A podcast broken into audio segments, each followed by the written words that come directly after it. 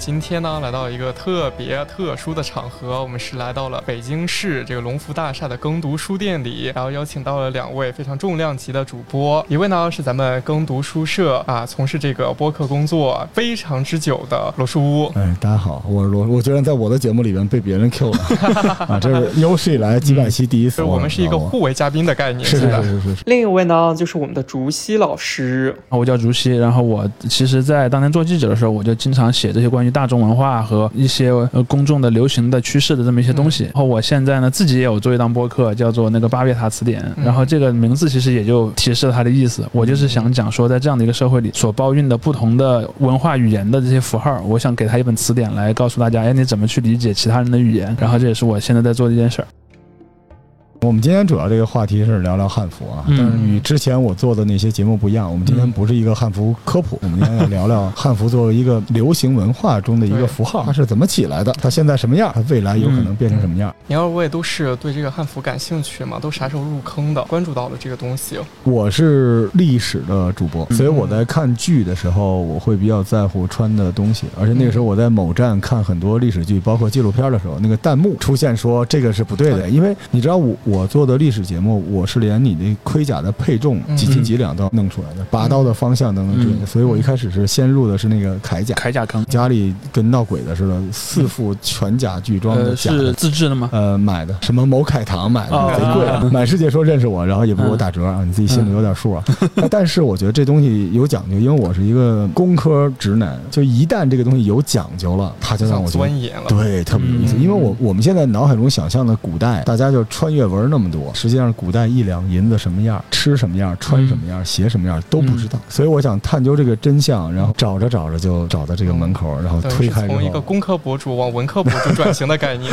对，因为我自己本身也是画画的，其实觉得古典之美双修了。对，有点魔武双修哈。就我我觉得那个我画国画，古代的这种中华传统的那种美好，不是一个单独存在的。是的，它整个那个世界那个画卷到底是什么样，就越来越感兴趣，然后就进了这个坑，打开了新世界的大门。那我可有一个问题了，罗叔，你过去看那些电视剧的时候啊，咱们说那些电视剧并不都像现在一样服化道那么精良。你过去看的时候，你有感觉他们的那些服化道，嗯，怎么样呢？你说的是《封神榜》吗？对，《大明王朝一五一六》。嗯，虽然它剧情很好，但是你说它那个服化道啊，你很很硬核啊，《大明王朝一五一六》已经是非常好的片子了。但是我调整过我的心态，一开始我不知道这东西是什么，然后后来我发现他们做的不对啊，我老想纠正他们。再后来我也 peace，我觉得看。他哪些关键的地方是？后来我就研究为什么这么做。所以其实你说的非常的精准，就孵化道这件事情会是，如果你入了这个坑，会是你甄别一个片子好坏非常重要的一个。很庆幸啊，就是入了这个坑。嗯，这时候我在想象古代，就包括您说的三国什么的，他们到底什么样？我相信我有一个更准的判断。对，吃的、喝的、用的。但是为什么刚才我们闲聊时说这轻工具？因为毕竟离现在稍微近点，所以这些东西还留着呢。所以你基本就能知道它大概什么。样，所以就是有的人说这个一旦下雪，这是清故宫还是明故宫？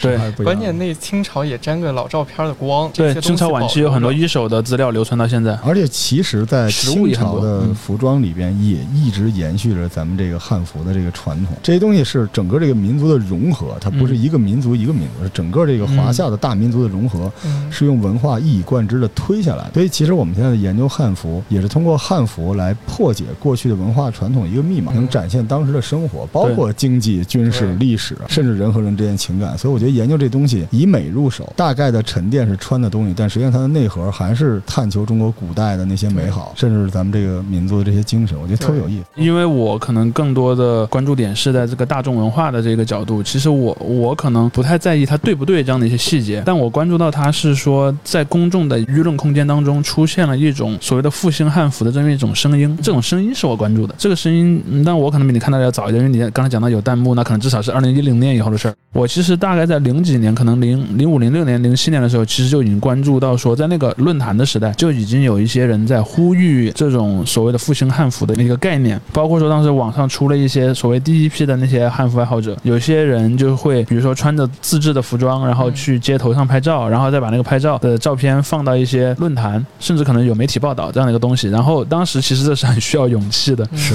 对吧？而且我还关注到一个现象，就是人穿着汉服出现在现代的场景里这件事儿，在过去的十几年、接近二十年的历史里，它经历了一个脱敏的过程。其实到了今天，已经敏感度非常低了。我来的路上，地铁上还有一个人穿着一个，但我不太确定他能不能被精准的定义为汉服了。但至少是有很多中国古代元素的一个服装，带有一个披肩的一个长裙。然后，今天是七夕嘛？呃，对，就是你会觉得人们不再觉得这件事很奇怪了。而这个东西其实本身就是有一个整个社会的文化氛围变化产生的后果。就我可能在意的是他和这个社会互动的这么一个状态。那当然，他本身的那个对不对，或者说他的变化的历程，其实也也挺好玩的。就像我其实看过很多搞汉服运动的人，他们自己的讲述，你看他们会就会引用像周朝的一些 说法，对吧？包括会引用孔子的说法，就是包括左衽右衽这样的一些一些东西，他们就会讲到一点，就是其实在中国，因为汉服运动从一开始它就不是一个单纯的服饰的东西，它一开始就是高度的和这个历史啊这些问题是纠缠在一起的。所以说这一点其实是对他们自身的认同和自身的行为模式带来了非常大的影响。而这个你其实可以，你在用现在的一些你去研究文化的视角去看，你会觉得很有意思。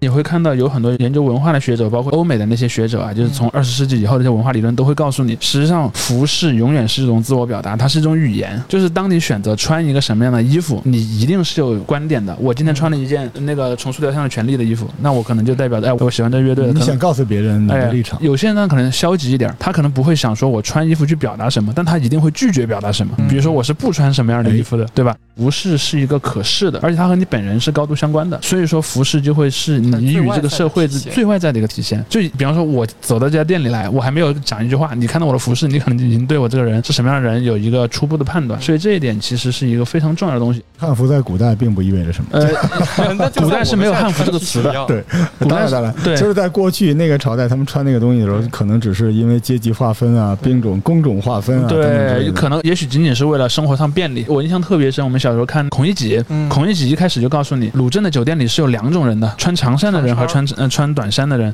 穿长衫的就是那种劳心者阶层，就是那些儒生；而穿短衣的呢，就是那些什么船夫、农民这种体力劳动者。因为体力劳动者穿不了长衫，他穿长衫他不便于他去下地干活，所以你就会，然后你去看他对于孔乙己的第一句介绍是什么？孔乙己是站着喝酒但又穿长衫的唯一一个人。这里面其实就体现出服饰他所包蕴的这样一个东西。孔乙己可能自己没有很明确的意识，但是鲁迅很敏锐的把握了这一点，尤其。是你对自己的身份的一个认知，你越焦虑的时候，对和你身处的这个环境之间的那个落差，那个张力才会有巨大的张力。对，你看孔乙己就是一个沦落到了短衣阶层，但他不愿意接受这个事实，所以他还是穿着长衫去站着喝酒。因为岁数大了嘛，很希望看到我的那个年代有这么穿衣服，有这种流行符号。嗯，那个年代如果出这么一个，可能以为我是神经病。就那个年代，除非你是搞摇滚的，不然你想看见这个，只能在横店影视城，对，还是付费的，非常非常难。但是现在是一个彰显个性的年代，而且我们现在这彰显个性跟十年前又不一样，是彰显文化属性的东西。嗯，就实际上，当你在这个年代里面穿这个汉服的时候，你是想告诉别人一些信息的，是的。同时，你的自信心也出来了。所以我每次在路上看到穿汉服的孩子，我都特别开心。我觉得我年轻的这一代真的有想法。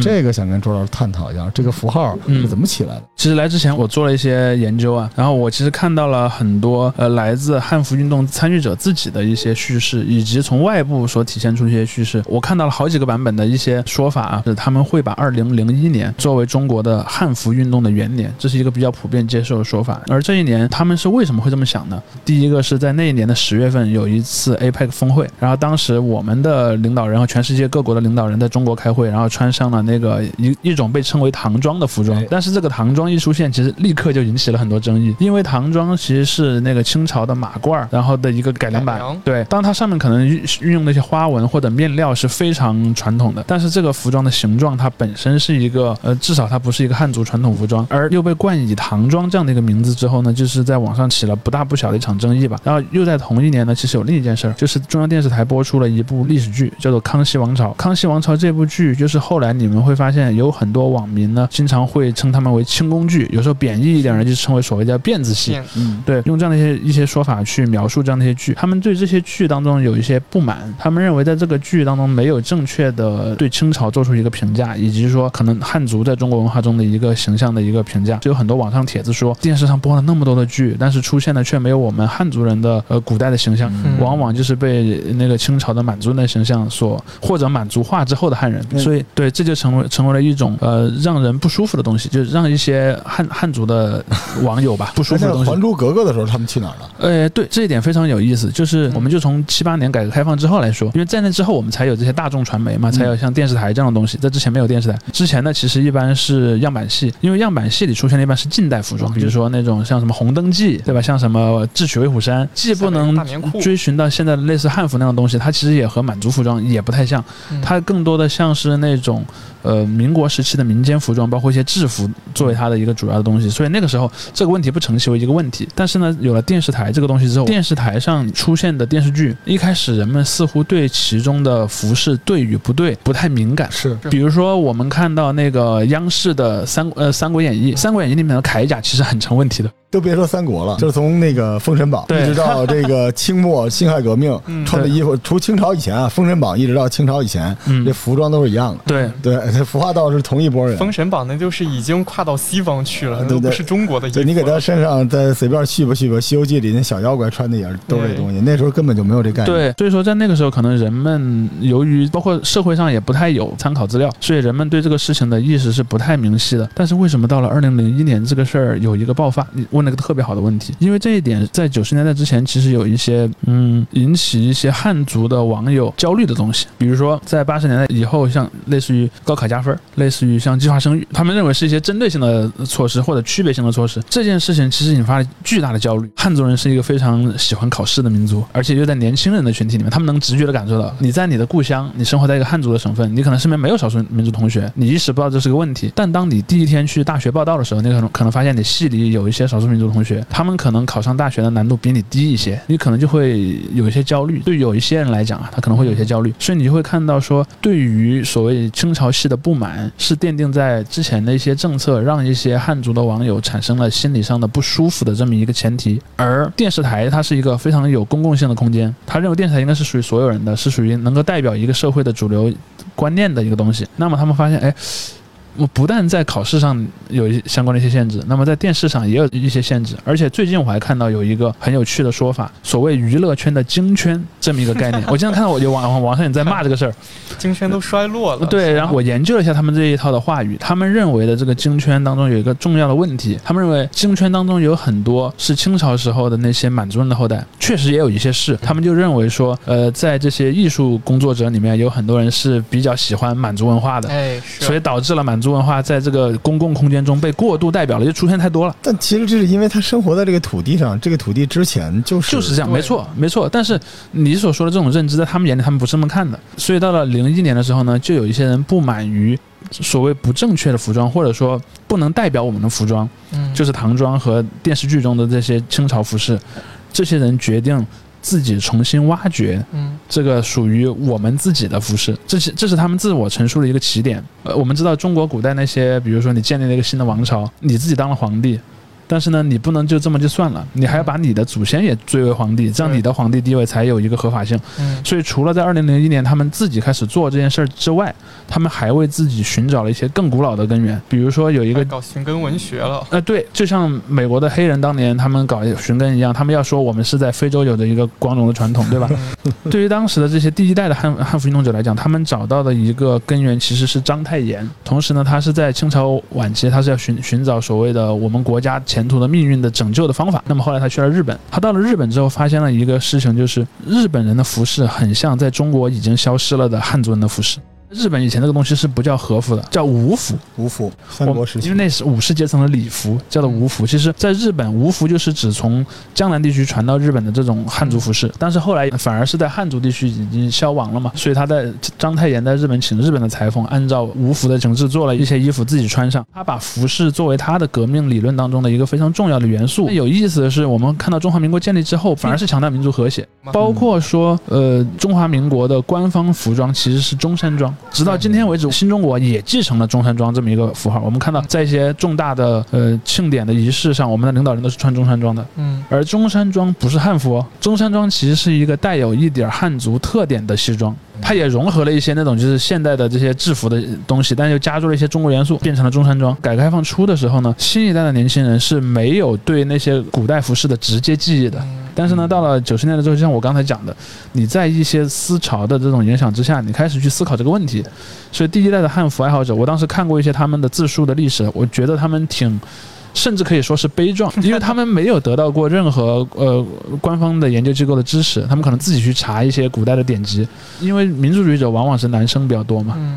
而在传统上，男生是不太做这种什么裁缝这类的工作的，他们还得自己去学学用缝纫机，然后包括说怎么去设计那些东西。而且还有第一点就是，你做出来之后，你怎么去应用它？就是零一年之后有了这么第一批人，为了这样的一个目标，需要复兴这种古代服饰之后，他们先是在家里自己根据古代的典籍或者一些遗留下来的历史资料去做了一些这样的服装。那么他们只是在家里自己穿自己拍，他们认为价值是不大的。他们希望让整个社会接受这一点，所以他们就开始。去穿着汉服上街，这个事儿可能就基本上已经到了零三年之后才出现，逐渐有。我相信我们的听众里面，如果冲浪的那个历史比较早的朋友，可能如果你当年去上过像猫扑啊、天涯啦，甚至像新浪啊这样的一些网网络社区，你可能偶尔会看到有一个帖子，呃，有一个年轻人穿着一个古代服装走到了某某市的那个呃步行街，对吧？是的，是的。你还会看到这样的帖子，一个年轻人穿着一身古代服装走到了一个公园或者步行街，然后呢被其他的市民就是笑话了，说你怎么穿？穿着日本人的服装上街，对吧？我看过这样的新闻，包括我看到有一些汉服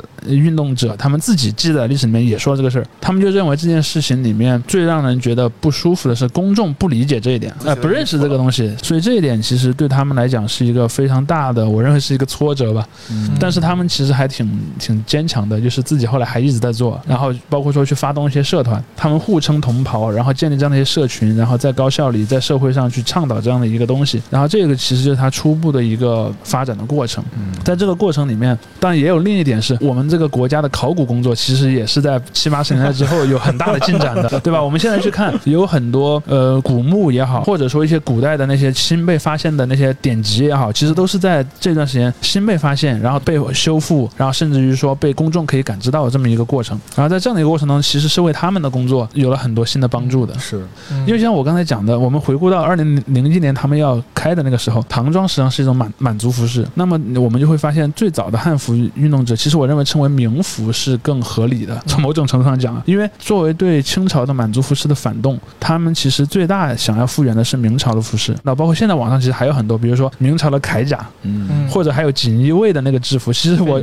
对我现在发现飞鱼服，其实我在今年上半年我去那个扬州那边出差，大家都知道扬州有很多古代园林嘛，对，你会看到很多穿着那种服装的人，对，男的女。女的都男的女的都有，然后男的里面你看就经常出现像飞鱼服这样的服饰。还有另一个特点就是它有一种儒家的色彩在里面，因为呃被复原出来的汉服往往是一些礼仪性服装，它其实不是日常生活服装。然后包括说，因为我们能看到的很多一手记载，比如什么东西会被放在墓地的那个壁画里呢？或者是那种墓主人自己会穿着跟到他去坟墓里的东西呢？一般来讲，这些都是一些有有仪式性的东西，而不是他日常生活的东西。早期他们其实很多是恢复明朝的服装，嗯，包括刚才我们其实我们都讲到了一个点。就是说，实际上服服饰是流动的。我们如果读过一些古代史，就知道在那个先秦时期有个非常重要的历史事件，叫做赵武灵王的胡服骑射改革。然后对于那个赵武灵王来讲，他说，如果我们的国家能够变得更先进、更强大，那么我们穿上一些和我们的传统文化不相符合的服饰，又有什么大的问题呢？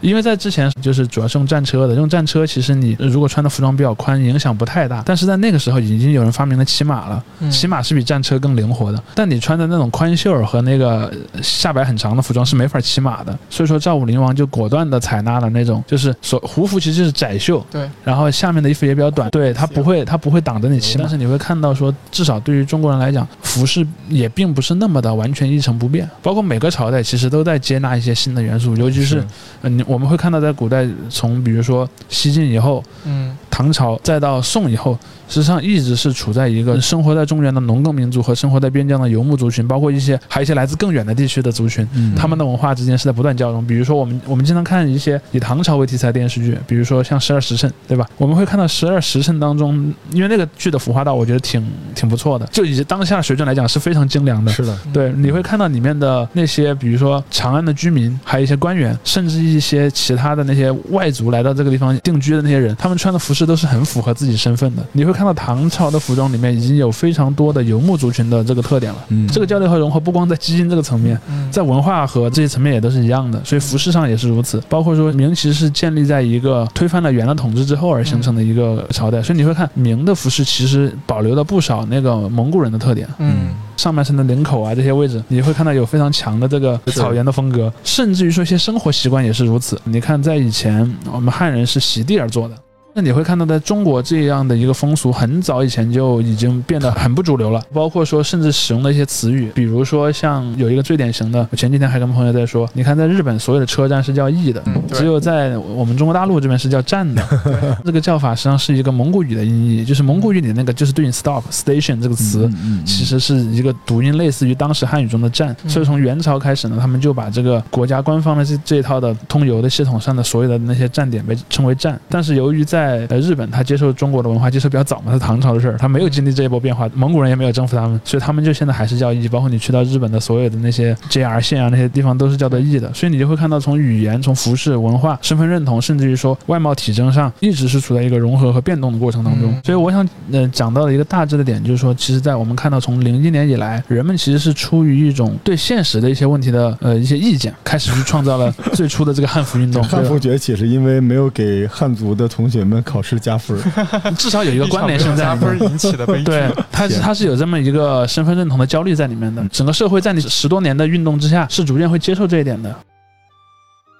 而且我还看到了有一种倾向，就是所谓的古风音乐嘛，对吧？比如说你，你要用呃传统的，不管是所谓古白话也好，还是文言文也好，比如说你要用一些中国古代乐器，嗯。或者你在用用调式的时候，你要用那双语对用那种五五声的那种所谓中华音阶，你去写一些音乐来唱，这个东西其实过了这二十年了，其实到今到今年整整是那个，如果按刚才我们说那个历史，我们此时此刻在录音的时候，就是马上要到那个汉服运动的二十周年的哇一一个纪念日的一个一个时间点，你就会看到这二十多年来，这个东西在不管在什么层面，在官方的层面还是在民间的层面，接受度还是提升蛮多的。嗯是是，而且我最近几年还注意到一个现象，就是有一些网友在倡议建立一个汉服的节日，嗯然后上巳这个日子呢，就是农历三月初三，这个这个日子本身也很有意思。这个日子呢，在先秦时期的确是一个汉族的节日，嗯但是我们会发现，其实，在有一些网友试图把它建立为这个汉服日之前，这个节日汉族人是不过的，我印象里边现在也就只有壮族人会在三月哎三放假。不全是壮族，其实嗯，当然壮族会放假，是因为有一个壮族的自治区。我们会看到，在中国的南方有大量的族群是过三月三的，吃饺子吗？呃，不吃饺子。节日这个东西和每个朝代那个习惯是有关的，因为嗯皇帝会倡导过一个节，那个节可能就会变成一个公共的节。在这样的一个过程当中，上巳节其实在汉族地区慢慢的是衰落了的，而恰好是它已经衰落，但是又曾经属于我们的这个特点呢，使得它非常容易被建构为一个汉服节。呃，比方说，如果你想你想给端午、重阳或者中秋加一个汉服的这么一个元素进去是不太容易的，因为它本身蕴含了很多其他的意思。然后上巳呢，相当于一个空白的符号，你如果要把一个新的意义填到一个空白的符号里面是很容易的，国家不用单独立项，不用单立项，哦哎，然后哪怕你不把它定义为一个公众节日，没关系，我们民间爱好者自己组织，到了那天我们组织一些，比如说踏青啊、游园活动，我们都穿着汉服去，你就会看到这个嗯这样的一个声势，最近几年正在出现。我关注到一个、嗯我自己觉得很有趣的现象，就是我以前在广东工作的时候，我会发现，在广东人的端午节的时候，他们穿的其实也不是汉服，他们穿的是那种类似于古代的农民服装，就是那种短上衣。没有袖子，因为那边很热嘛。然后短上衣、短裤子，会带一个那种竹斗笠，然后划着龙船。然后你要去到宗祠里面，告诉你的祖先，我要代表你去参加这个龙舟比赛了，请你赐予我一个好的运气。而你去看那个祖先呢，往往是穿的那种宋朝时的那种服饰，坐在一个一个太师椅里面，因为他们往往会把自己的祖先，嗯、追溯到比如说宋到明之间的一个从北方来到南方的一个先混搭的概念了。呃，对它其实你你就会看到这这就是个很生动的例子。我们刚才不是讲语言文化和族群实际是在不断的融合和改变的。是的，然后宗祠里面你就会看到说，他就会把自己的那个追认为最早的祖先的那位祖先是，因为他的那个位置是不变的，然后你会会有一个画像画了他的那个样子，然后他就可能就会穿着那位祖先的时代的那个服饰。你会看到可能在宗祠里面不同时代的那些祖先是穿的不一样的衣衣服的，有可能有一个是来自清朝祖先，他可能就会，比如他在清朝的时候中了状元，皇帝赐了他一个牌牌坊，然后也让他成为这个家族历史上一个特别重要的一个可以纪念的人物。那你可能就会看到一个穿着呃清朝式的服装，然后、有一个那个呃朝服，前面有那种图案，然后还戴着一个官帽那样的一个形象。哎，我突然，嗯我突然觉得我们这么聊汉服很有意思，因为你让我想起了我有一个朋友，他就在江南，他就是宗祠。我一直觉得宗祠里边有中国文化带去很多的东西一个密码嗯。他那个宗祠里面是一些画像，但是在老还有一些石刻上面画的东西，对对对然后他们穿的衣服不一样。嗯但最有意思的，你会发现越往近代呢，这个画像的颜色就越鲜艳。对，然后往往过去恨不得就是白描 简笔画一样。然后你进他们家的时候，他们家整个那个祠堂，我觉得北方的祠堂因为被破坏的比较严重嘛，然后在东北就变成庙了。但是在那边那个祠堂里边，你看到的特别像是一个平面设计作品，嗯，嗯就它不同的人他所在的位置。然后他需要用一个视觉化的符号告诉你，嗯然后你要记住，再往前追溯数百年，我们家曾经有这么一个人。我那个朋友的东西让我特别特别的震撼。嗯我觉得那里面就当然研究汉服的同学们可以看那里边的东西，嗯然后它还有点文物在里边。嗯，是的但，更多的就是他其实回答了一个特别基本的我们爱问但没有答案的问题，就是你是谁，你从哪儿来？因为人现在宁可去相信 DNA、基因序列等等这些，但是你不愿意相信你身上你成为今天的这个 文化的传承，绝对是文化包裹住这些东西传下来的。嗯所以你知道你从哪儿来这件事情，有的时候会是一味良药帮你解决一些问题，这非常重要。所以我在那个祠堂，我记得当时我进去的时候没感觉，出来的时候下雨了，我那个羡慕、嫉妒、恨的。这就是你从哪儿来，这就是我们现在用我们的角度来聊汉服的原因。就是当然你可以就为了漂亮，你去买个别的牌子或者买一个都可以。嗯但是如果这个东西的乐趣在于，如果你深挖，有些国际品牌你深挖 挖到瑞典一嗯一个不热爱中国的国家，然后用了一些棉花做了件衣服嗯，没得挖了。但这里面有故事，嗯对，就我们现在人都需要共情。就你既然找不着你自己的祖先，你找一下我们这个大族群的祖先，他曾经是怎样的，这个东西特别有意思。我说到另一面，就我也认为说，在这样的一个事儿当中，其实我们也需要一些宽容。比如说，当然嗯当然，比如说，可能我我我知道有些朋友很会在意那个东西是不是每一个细节都对，对吧？甚至我可能在网上会嗯有时候我经常会看到有人说很爱吵架，对吧？嗯是呃，有人可能发了一张照片，他说：“你看你这个袖子口的有一个地方不对，或者你领子那里有点不对。”我反而觉得是说，既然一个文化是变化的，你可以我们给他给他有一个更宽容的心，